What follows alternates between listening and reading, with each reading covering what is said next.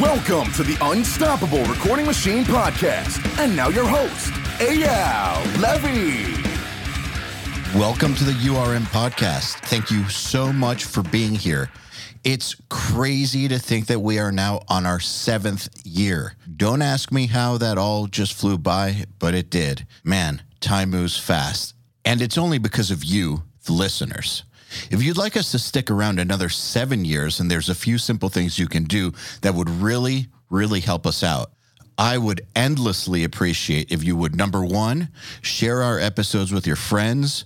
Number two, post our episodes on your Facebook and Instagram and tag me at Eyal Levi URM Audio and at URM Academy, and of course, our guest.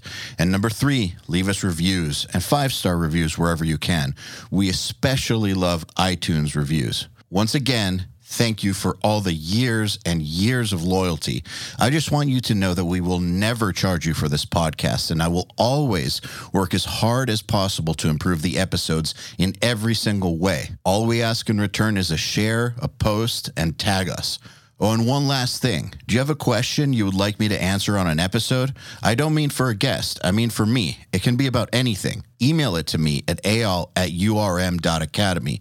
That's E Y A L at urm dot A C A D E M Y. There's no dot com on that. It's exactly the way I spelled it. And use the subject line, Answer Me Eyal. All right, let's get on with it. Hello, everybody. Welcome to the URM podcast. My guest today is Grammy nominated mixer, engineer, producer Geoff Swan, who's worked with everyone from Ed Sheeran, Charli XCX, Yungblud, and many, many more. Let's get into this. Here goes. Geoff Swan, welcome to the URM podcast. Oh, thank you for having me. Thanks for being here. I have something that I've always wondered about in uh, pop production.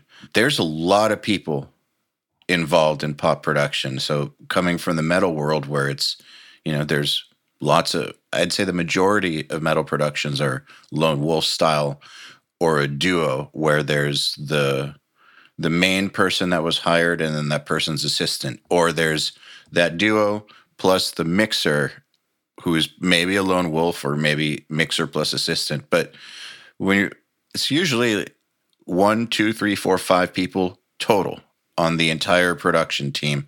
Whereas in pop, from what I've seen, there's a lot more people involved. And so what I'm wondering is so when you see people's pop credits, what does that mean? Because I see I've seen some people who list that they've worked with certain artists and I know they have. I know it's true, but it's like assistant engineer or you know, not the not the role that you would think from looking at their Instagram. So I'm wondering is how do you interpret pop credits correctly? It's very different from project to project, but I think that certainly in, in pop music you have a lot more stakeholders. Like definitely from right from the writing to the production to usually, you know, if you if it's an album, I mean, there can be like four or five different mixes on it usually one mastering engineer but like when you're when you're talking about like even just one song there can be multiple people involved and multiple people with different opinions. But I tend to find, like, for the most part, when I'm working with specific artists doing you know, like mixing the bulk of an album or like mixing a song that's got several producers on it, there'll generally be like a figurehead or somebody that's kind of like almost executive producing that, mm-hmm. that you can lean on for direction, I guess.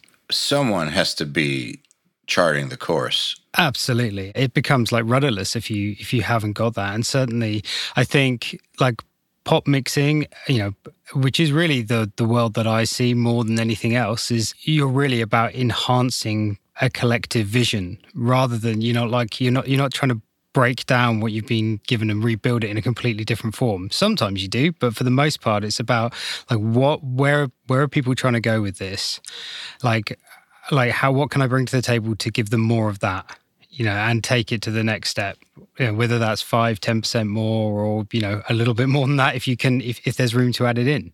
Um, but generally speaking, you have you, you do have to have somebody that spearheads the production of the record, and sometimes it's the artist. You know, it, it all varies from project to project. So yeah, I mean, roles when you look at look at what somebody does in terms of a credit situation. I mean, it's it's always there are assistant engineers that do a lot more than assist, and then there's also like engineers that don't really do that much engineering, if that makes sense. Yeah. yes. So just take it with a grain of salt.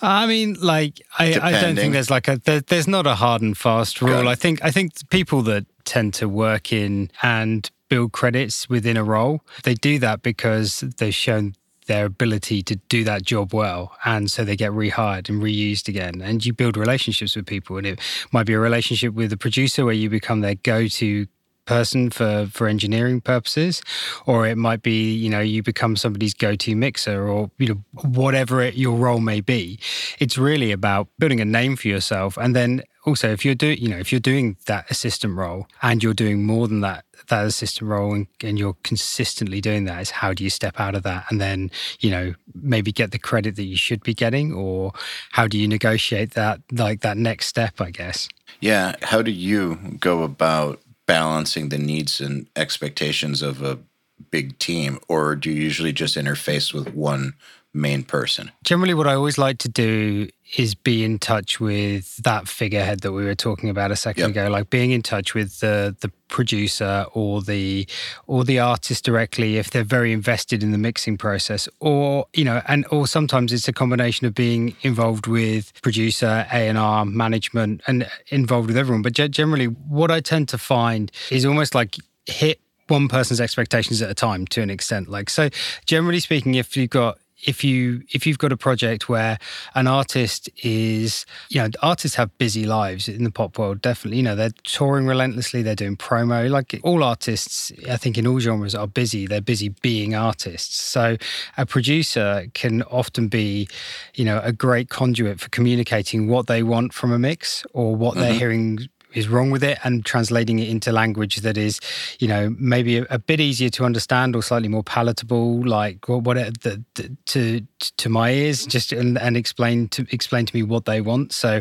I quite often, you know, deal with deal with getting it right for the producer and the artist first and then you know if there are there's a label involved and management and there's opinions coming from that side as well then once we've got to a point where we're we're feeling good about a record it's then about diving in and letting the next set of opinions come in i guess. It's like that's an ideal situation. It doesn't always work like that. If you can tackle it rather than having conflicting opinions coming at you via notes you know like multiple notes from multiple people that can make it very difficult. But to be honest with you, most people I work with are really good at vetting that before it ever gets to me. I think, and again, that's having that that person that that can kind of lead the charge, so to speak, and go, okay, well, I've got all these notes from everyone, I've collected what everyone's saying, and this is what we need to pass on to Geoff to to address. I guess. I mean, that's what I tell mixers to do when they're dealing with bands as far as mix notes is tell them to compile them and 100%, communicate communicate with only one person. No texts in the middle of the night. Just if it doesn't go through that one person, it doesn't count.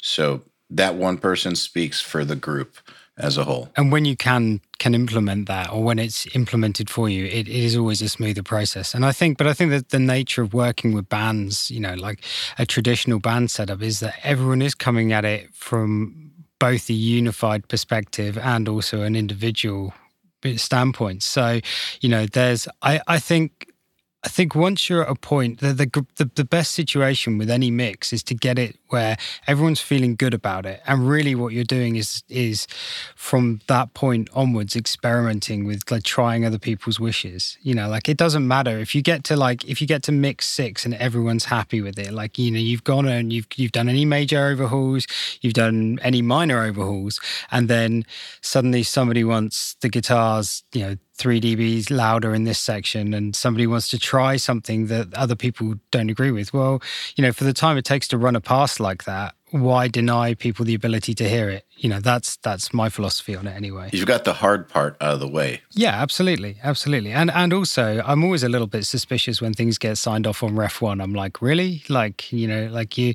you're 100 percent that, like that used to stress me out. it kind of stresses me out. I'm happy that people like things, but I'm also like, well, you know, is this going to be something that, you know, are we we're a definitely 100% done, or is this going to be something that we park for a month and then suddenly it's like, oh, am I going to hear about this six months later? Th- yeah. That's my fear. My, when I was mixing, my fear was always there were some some of the the locals never did this, but the some of the sign bands did this. Not all, only a few, but it only happened a few times where we'd get like, "That's great" on mix one.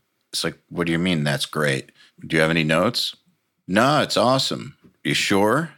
Because I knew it wasn't done. Uh, and then those times have come back to bite me in the ass. It's like good for a first mix and they're happy with that but they were new bands and they hadn't had the experience of having their music mixed professionally so they didn't really understand the process of mixed notes so you know then 6 months later they realize that they don't like it that's not a good time for them to realize it. No, it, it's not. But also, I think that's one of the what it's one of the joys and kind of the curses of working with new artists. Like, and you know, certainly artists at a local level. My like my experience of doing that was very much like they would often be wowed by the the results they would get because they maybe never heard themselves recorded yes. before, and certainly never heard themselves recorded with um, the the kind of touching up that's that, that was that is possible.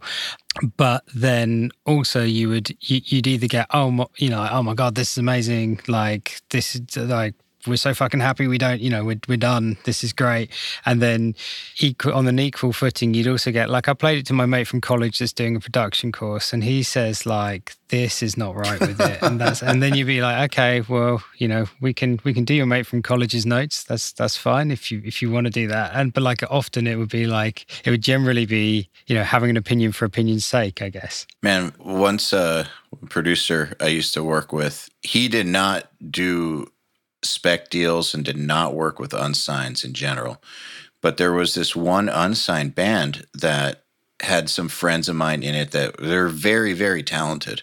I really felt like they needed a shot. So I talked my partner into us doing two songs on spec and getting them signed.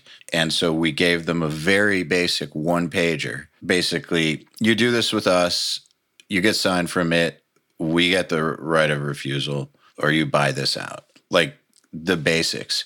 There's nothing crazy in it. But uh, one of them's roommates was a law student, and um, that person started marking it up. And basically, we got back a one page simple agreement where literally every sentence had red line under it it never got done. In in those instances, it's like you, you, sometimes you hear something and you think this is too good not to work with, and you go, well, how can I protect myself but also offer somebody an opportunity? And then mechanics somewhere come into play, and it's just messes it up for everyone. Because you know, in, in that instance, you know, it's certainly with bands and artists that are really just starting out, like whatever kind of leg up they can get it's a good thing. And if it's like and a, and a basic like you know one page document that just protects your interests and explains to them how it works, shouldn't be something that goes through that that kind of intense vetting. It wasn't like some sixty page deal. Yeah, like you, you, you know, you weren't like grabbing their image rights and no. like saying you can or anything like that. So yeah, no, we were just trying to help them out. We didn't formally like walk on the project. We just we saw the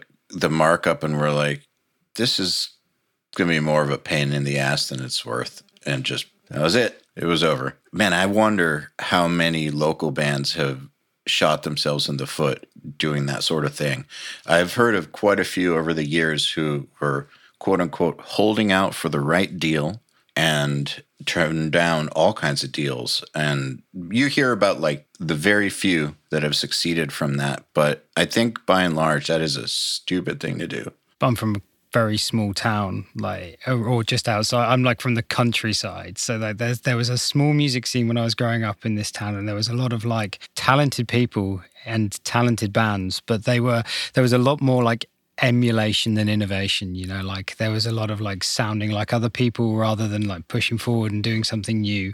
And the bands that really like stood out and were doing something different there has to be like a basis of understanding of like what you're like what you're trying to achieve. And i think like i mean we, i'm talking about like the early 2000s like late 90s like the there wasn't the plethora of information there is today about like you know different deals and different opportunities. You couldn't there, there wasn't there wasn't the resources that are available.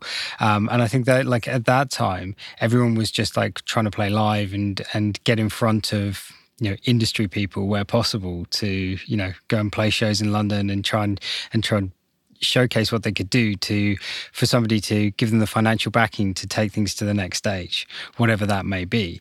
Whereas i think now people are are more savvy which is a good thing. Very good but thing. also i think the knock-on effect of that is sometimes people are too savvy in a way. Like and on the flip side of that also like naive like a record deal is not necessarily the way to go for a lot of bands. Like you don't need to do it so, like, if you're a certain type of artist, why would you do that? Like, why not build yourself to a point where, like, you're the person calling the shots, not like look for somebody else to help you take it to the next level, take it to the next level yourself, and then negotiate the best option for yourself. But, like, certainly, like, shopping yourself around for a deal if you haven't got that platform in place is a very difficult thing to do. Totally. You know, I do think it obviously being savvy is really, really important.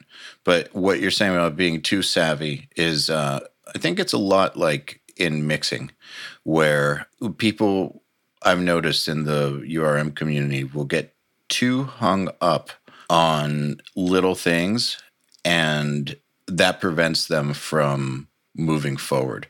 I've noticed when people are too savvy, sometimes they overthink these these insignificant little details that don't matter like in a contract or you know the timing of every single last little thing instead of just staying consistent and putting out more and more and more. Like i feel like i see a lot of mixers in uh, in urm like when we give them the nail the mix tracks like we're giving the actual tracks that came into us from the mixer.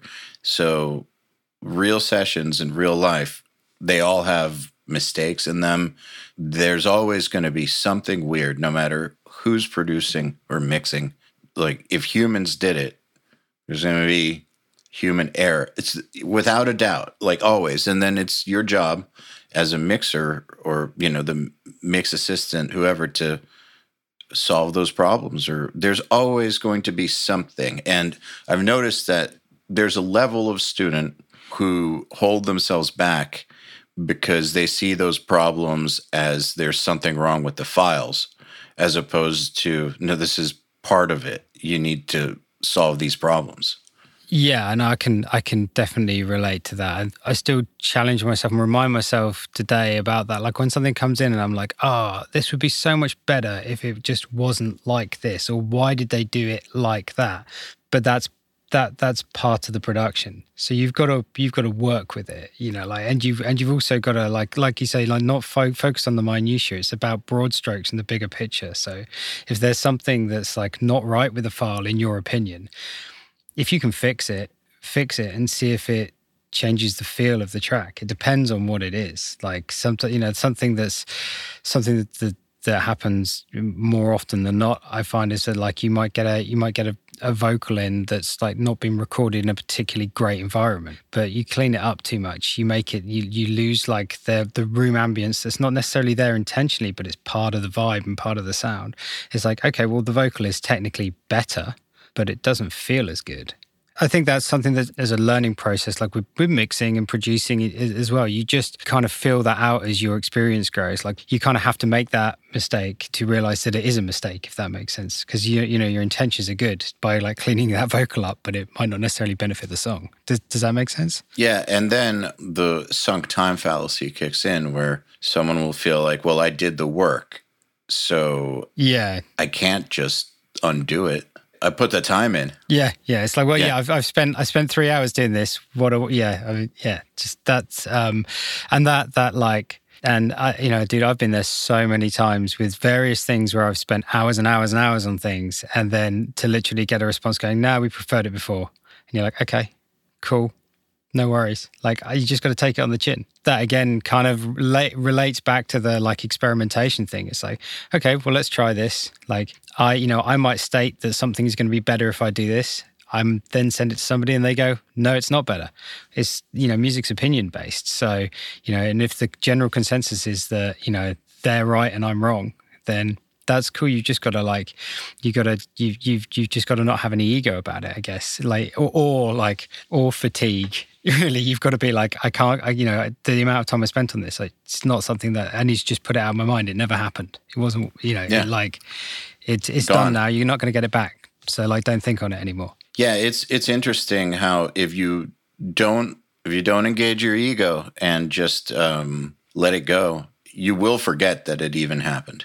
Like because the previous version will become the version you're working on. That idea you had is long gone, and uh, you don't even remember what it really sounded like after a while. Like if you just if you let it go properly, like it doesn't have to be difficult. Well, I always find it hilarious. Like when I've um, when I've mixed something and I've been focusing on in on minutia, or like I've just been, you know, going crazy over a part that's been bugging me or whatever, and then, you know, I suddenly hear the song three months later, and I'm just not listening, being critical. I'm just, I'm just like the song's there in the background. I'm like, oh, that that part doesn't even remotely but i didn't even think about that part until after the song finished and i remind my reminded myself because that song has conjured up the memories of the mix not because it was and i'm not you know I, I that happens so often that it's like you've got to be able to you've got to be able to consume music i think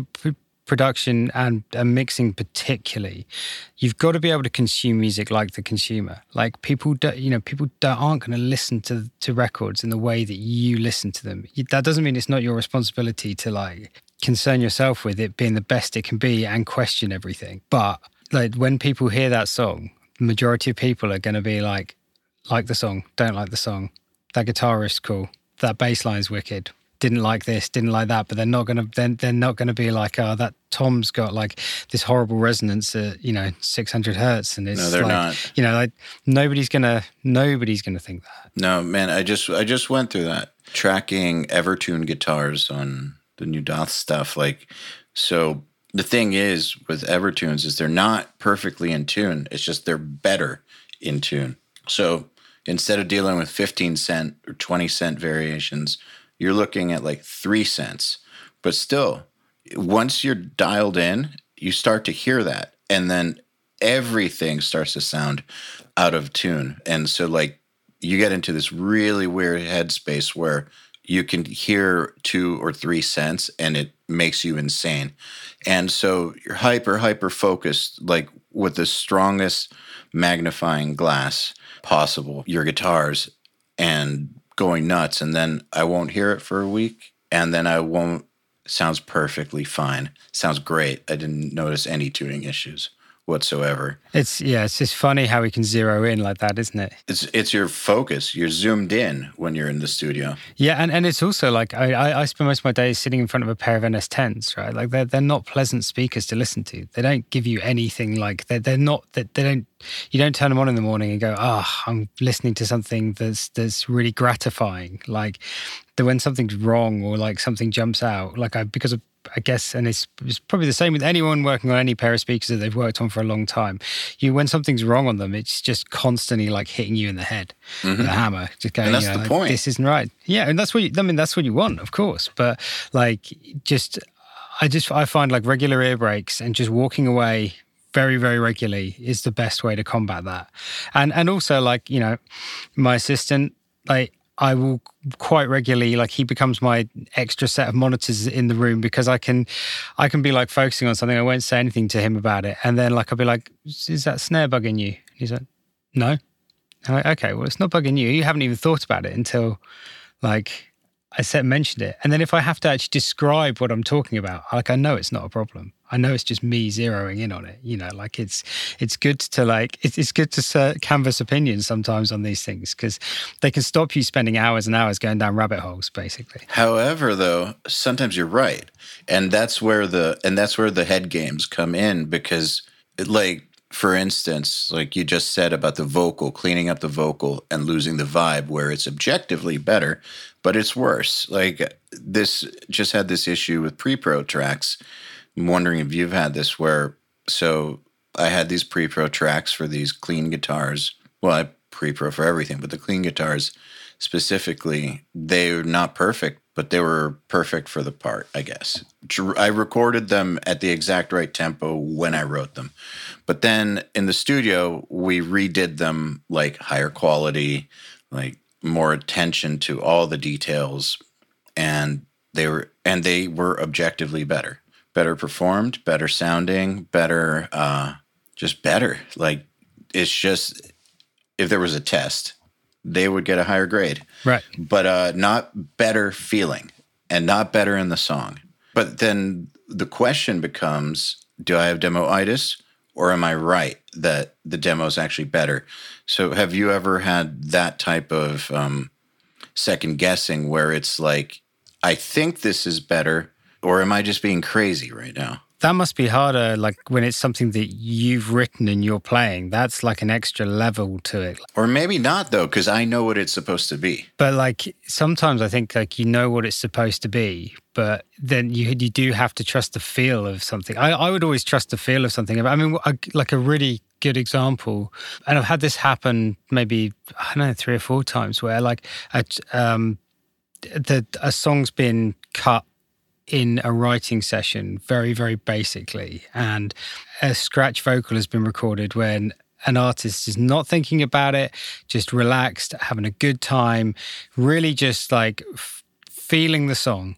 And it's been recorded on like an SM7B in a room with people making noise, with like shitty noise all over it, but there's something about that take that's great. Then it's gone off, the song's gone off and been pr- produced and worked on, and multiple versions of it have been created. You know, along the way, it's been sped up 5 BPM. And so that vocal has you know been pushed and pulled about and it's been sped up mm-hmm. but there's and there's you know like crazy kind of aliasing going on by this point the vocal like the vocal you're limited to what you can do with that vocal like there's but there's still something magic about it and then everyone knows that like this has happened to the vocal. So it's like, let's recut the vocal. And nine times out of 10, that demo vocal stays because there's a feeling in it. And it's like, it's, it can even, it can go through that process of being pushed and pulled about, run through like CLA Vox five times, you know, pitched up, you know, sped up, whatever, but there's still some magic in that original capture you can't recreate. Yeah. Or you can recreate it, but it's it then just sounds like a bad imitation of what it should be, if that makes sense. So then now the mix students get it and they're like, why do I hear problems? It's like you don't know. You weren't there. You don't know why you, why you're hearing aliasing or artifacts. It could be exactly what you just said because I actually that was one of the reasons for redoing some pre-pro. And I've experienced this in the studio too with other artists is uh engineer wanted to redo it because I had time stretched things trying to find the right tempo and there were artifacts in the DIs. That's fair enough. But if the proper one doesn't feel better then who gives a shit at the end of the day? Yeah, it, it doesn't. It, it really doesn't matter. It's like it's it, it's that's also your job. Like when it comes to mixing, if you're sent something that's, you know, like that. Like you just got to make it the best version of what it can be. And like sometimes the answer isn't like cleaning it up and then, you know, slamming it through whatever compressor and EQ. It's just really it's really about like okay, let's start with like let's just start with it raw, balance it in and then, you know, and then work out what can we do to to fix it for like not fix it, but like make it um again, make it more of what it is. Make it enhance the feeling of it. You know, like what can we what can we do to it to to to enhance what they like about that in a positive way. Hey everybody. If you're enjoying this podcast, then you should know that it's brought to you by URM Academy. URM Academy's mission is to create the next generation of audio professionals by giving them the inspiration and information to hone their craft and build a career doing what they love. You've probably heard me talk about Nail the Mix before, and if you're a member, you already know how amazing it is. At the beginning of the month, Nail the Mix members get the raw multi tracks to a new song by artists like Lamb of God, Angels and Airwaves, Knocked Loose, Opeth, Meshuggah, Bring Me the Horizon, Gojira, Asking Alexandria, Machine Head, and Papa Roach, among many, many others. Over 60 at this point. Then at the end of the month, the producer who mixed it comes on and does a live streaming walkthrough of exactly how they mix the song on the album and takes your questions live on air. And these are guys like CLA, Will Putney, Jens Bogren, Dan Lancaster, Tue Madsen, Andrew Wade, and many, many more. You'll also get access to MixLab, which is our collection of dozens of bite sized mixing tutorials that cover all the basics as well as Portfolio Builder, which is a library of pro quality multi tracks cleared for use in your portfolio so your career will never again be held back by the quality of your source material. And for those of you who really want to step up their game, we have another membership tier called URM Enhance, which includes everything I already told you about and access to our massive library of fast tracks, which are deep super detailed courses on intermediate and advanced topics like gain staging, mastering, low end, and so forth. It's over 500 hours of content, and man, let me tell you, this stuff is just insanely detailed.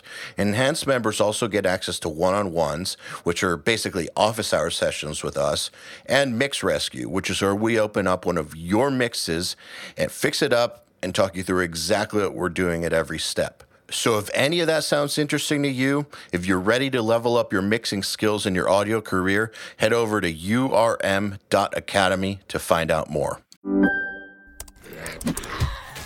Wait, are you gaming? On a Chromebook? Yep. It's got a high res 120 Hz display, plus this killer RGB keyboard. And I can access thousands of games anytime, anywhere. Stop playing. What? Get out of here. Huh? Yeah, I want you to stop playing and get out of here so I can game on that Chromebook. Got it. Discover the ultimate cloud gaming machine, a new kind of Chromebook. ABC Friday. It just takes one great idea to change your life. Shark Tank returns for its 15th season. I didn't know I was going to cry right now. With new guest sharks Jason Blum of Blumhouse, Michael Rubin of Fanatics, and Candace Nelson of Sprinkles Cupcakes. I'm going to make you an offer. On a scale of 1 to 10. I've never seen anything like this on Shark Tank. This season is a 15. I totally believe in you. Shark Tank premieres Friday on ABC and stream on Hulu.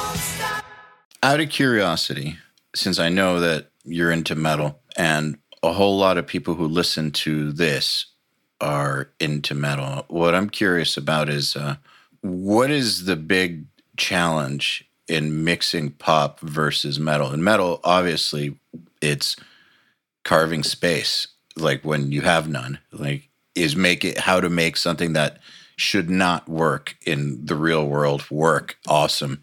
That's I think that's the number one challenge in metal mixing. But in pop, you have good arrangements and great sounds. So, but I know it's not easy. So I'm wondering what the challenges are as opposed to with metal. The challenge that we all have when you're coming into a project as a, a separate entity as a mixer, you know, you're dealing with what's been done before. And the biggest thing that I find is that, you know, we quite more often than not, productions come in and like what people have been listening to and where production mixes have got to, you know, they're good. They sound good, but they're also slammed super loud. So it's like, okay, well, we haven't got headroom. Like there's certain things that when you do that to a track, that you you basically cement in certain certain things, like whether it's like the level of the bass or like just, you know, just a general RMS of like a record, the, you know, how loud things are versus everything else. Like I think one of the challenges is how do you make it better without you know you haven't got the room to turn everything up. It's a it is about carving space. It is and it's not always about pushing through. It's it's it's a, that same principle is there. It's like how does everything sit and work? And like for work together and and not get in each other's way but I mean, I think with metal, and I mean, like, I'm no metal mixer. That's not like, that's not something that I would ever profess to have mass expertise on. But I definitely think it's like when you're, you're dealing with, with metal, I think there's a lot more broadband stuff going on. Like, guitars are fucking hard to mix. Like, rhythm guitars are hard to mix. Like, to create space when you have got all of that frequency information going on, that is tough. Like that's really tough, I think. And whereas in pop, we do have, I mean, pop's constantly changing. It's not like, I mean, it's not, it's not a static entity in any respect. I think, you know, you look at different time periods and the sonics of, of the music is uh, sometimes really bright sometimes really dark sometimes there's a lot of focus on 808s being the you know soup du jour or whatever but like it's and sometimes it's sometimes it's you know some other sonic palettes. So it's changing all the time. But there there does tend to be a bit more space than I would say with like metal records in my experience of it. You're not necessarily le- dealing with something that's quite as relentless in terms of what's going on all the time. Does that make sense? I mean, you you, you know a lot more about the metal world than I do. It's interesting to me with pop how it's almost like different parts of a song are almost like different scenes in a in a movie Like, I mean, that's how I think about music. So getting those to work together, I think, seems seems to me like one of the bigger challenges. But I don't know, maybe it's not. Yeah, I think I think it's about making sure the flow and transition is is like evident particularly again like living in in the world where like we're not we're, we're not set up for like the massive dynamic shifts that you would you would have had 20 30 years ago. Like it's not always when a chorus steps in it has to step in but it's not it's not suddenly jumping up in like level. It's it's jumping up in terms of like what's going on parts parts wise like we're not we're like how are we going to and you know maybe we're, we're using width rather than than volume to accent a change. I would say when i'm talking about like transitions to from section to section i think like the journey of records is the important thing with with pop music. Is like if you've got three minutes or two minutes 30 now like everything seems to just get shorter and shorter. You want people to go on that journey and then want to go straight back to the beginning. Yeah and and and hit play again. So it's like i've and and that's all dependent on the type of record. Like if i get a if i get a record that's really you know upbeat and has got a lot of like tempo to it like i just I, I just want it to hit as hard as possible. Like i want the drums to bounce. I want as much thwack as possible so that it enhances that energy so that when you get to the end you just want to go back to the beginning again and and have some more of that hype if that makes sense i don't know if that does make sense but yeah Yeah. That does make perfect sense. How did you get to the point where you were no longer working with, uh, you know, just locals? Like, how did you get to the point where you were, where people were coming to you, but they were people in the actual record industry? I'm sure it wasn't just one thing that happened, but what do you, what do you think was the big turning point? There had to be something that was a big turning point the biggest thing was definitely um, in terms of getting me out of just doing local bands and local artists was was definitely going to work for Spike Stent's as assistant um, because it was like it was a huge education. It was a you know amazing, stressful busy time of my life where I learnt a lot. I also just had exposure to understanding how like how you how records are made in in in that world. And then really like building I guess, like getting having people come to me, it was like it sort of happened organically out of out of necessity as much as anything else. Because you know, I set up the Ranch Production House with Neil Kennedy in 2008, and then Lewis Johns, who I know you know, like came on board engineering out of there, and both those guys are super, like you know, they're, they're just they're insanely good engineers, super talented. I learned, I still do learn a lot from them. If I if I if I want an opinion on a piece of gear or like or a mic or something, they're the first people I'd, I'd give a call. And but they were very much focused on working in the genres that they worked in, and I think I'd kind of fallen out of love with that style of music by the time I was like at that point in my life, I guess. And like I was listening to a lot more electronic music. I was listening to a lot more pop music, a lot more like kind of avant-garde stuff that I I'd never really listened to when I was younger. The job with Spike came along at kind of the right time for me to to go, okay, well, he's somebody that I really look up to and he works on he, he's he's not pigeonholed by genre. He works in such a like wide range of genres, which is exactly what I wanted from my own career. I was like, this is this is somebody I could really learn something from and get a real you know like sense of you know just a completely different understanding of mixing. Because up until that point, really, I'd I like I mean, oh shit, I didn't know what I was doing really. Like I'd I'd I'd I'd fuck up my productions by mixing them a lot of the time, to be quite honest with you, because I'd just do too much. I wouldn't listen to where I'd got to with the band or an artist. I'd like, and then I didn't go right mixing. I'm going to completely change everything. And it's like that's not that's not the way to go. Like we spent weeks or a few days making a record, and they they're happy with where it's at. So we need to we, we need to expand on that. Like again, going back to what I was saying, it just like I was just kind of not playing the role my role as producer and mixer particularly while I was producing, and then not mixing the record to where we wanted stuff to where where the artist did want his stuff to be, or probably I had in my initial thought process. If that makes sense. Totally. For people who want to work with signed artists, there's basically two paths, and one is either you find a way to work for someone who is working with the types of artists you want to work with, and you work for them. You learn how it's done. You learn who's in that world. You basically insert yourself in that world, make yourself valuable, or some band that you worked with becomes successful.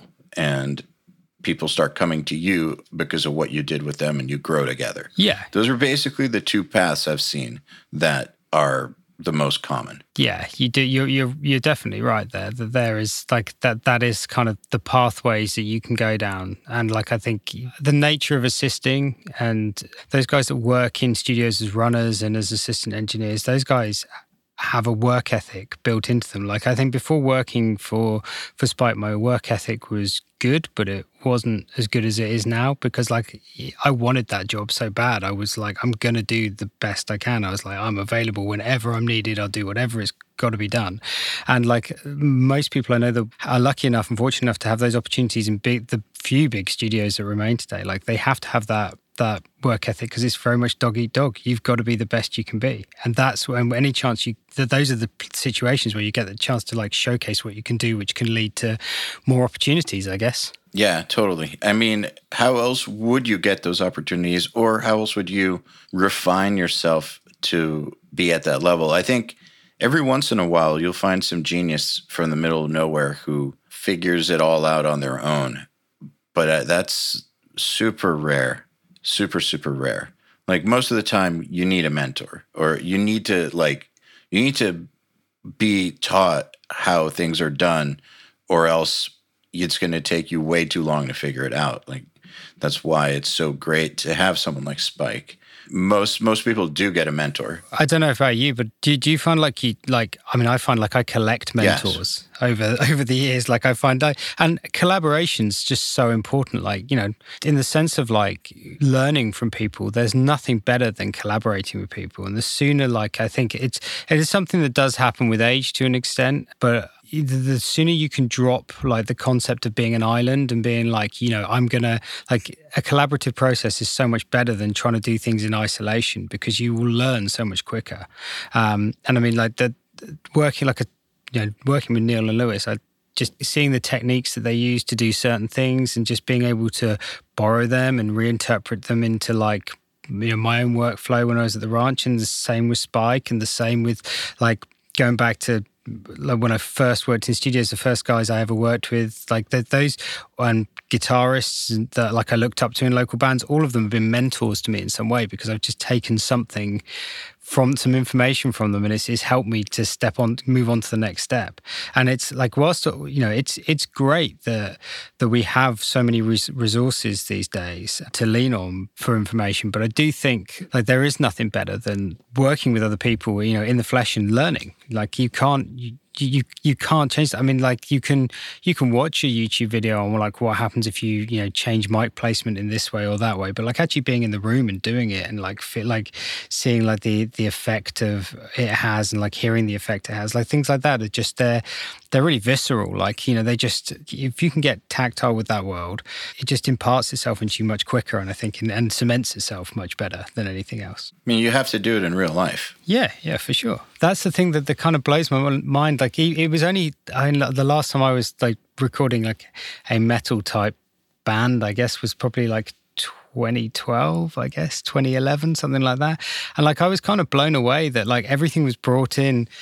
To, to like guide track wise was like everything was done in like some guitar MIDI program. Oh, Guitar Pro? That was it, Guitar Pro, yeah. And then like the drummer had kind of he hadn't programmed his MIDI tracks and like we like the, the whole thing was just like you've written this this record that's not bad in any respect, but you guys can't actually play. Ah, uh, yeah, 2012 plus a lot of other things from that era, stupidities from that era, like is what led to me starting URM. Guitar Pro, it's actually a great tool. If, like, for instance, you write something in order to document it, because just recording it, that's not enough, I think, because you might play it differently. Like if you want to document exactly how to play it after you've written it and actually played it, Guitar Pro is great, especially if you want someone else in the band to learn it uh, too. Like there's all these great uses for it, but I noticed that a lot of bands would write in Guitar Pro without ever checking if it was playable. And that is just a disaster. I just I remember like our control room was off to one side and we had no line of sight to the live room. The drummer had like set up this pretty like pretty standard kit nothing particularly crazy about it. But I do remember he had like Z custom cymbals and thinking, I hope he's not going to hit those too loud because I was just, they were always like super, super loud whenever like I tracked them. I was like, that was my only thought was like, I hope he's not going to like wail them too hard. Like, let's just, let's see how he plays. And I remember like hitting, hitting record and I honestly thought he'd like fallen over into the drum kit. I was like, I stopped him and said, Are you okay? He was like, Yeah, why did you stop? And I was like, Oh, okay you can't play either. So like at that point, it's like, okay, well, let's program the drums. Let's have you play cymbals over the top and like over the top of program drums. And then the guitar pro stuff, you just kind of like, you're battling through trying to get people to give you something that's like a usable take. And it's, you know, yeah, that definitely, I can see how that would, uh, that would definitely be an inspiration to, to kickstart education. That was bleak, that experience to say the least. It was that. And because I could see that home recording was starting to take off little by little. I could tell that it was about to explode. And coming into the studio, that was the early days of bands no longer coming in for a whole record, just coming in for drums, tracking all the guitars, maybe vocals themselves, then coming back in for a mix. And the shit they were giving us was so bad. Like, I'm not talking about on the level of, oh, yeah, there's some problems. You need to fix them, like we were discussing earlier. It was just, straight up shit. Yeah, I just felt like someone needed to show these people how to not fuck it up and how to do this.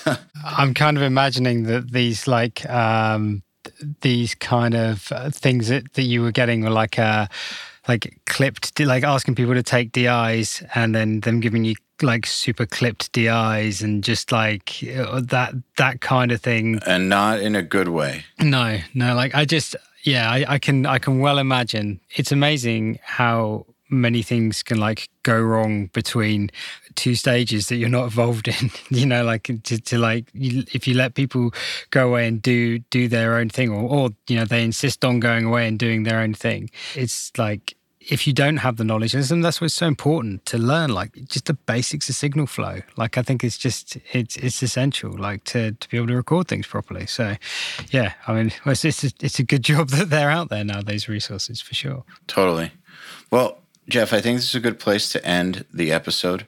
I want to uh, thank you for taking the time to hang out. It's been a pleasure talking to you, and uh, thank you. Oh, thank you for having me. It's been fun. All right, then. Another URM podcast episode in the bag. Please remember to share our episodes with your friends, as well as post them to your Facebook and Instagram or any social media you use. Please tag me at Eyal Levi URM Audio at URM Academy, and of course, tag our guests as well. I mean, they really do appreciate it. In addition, do you have any questions for me about anything? Email them to me at eyal at urm.academy. That's E Y A L at urm dot A C A D E M Y and use the subject line Answer Me Eyal. All right, then.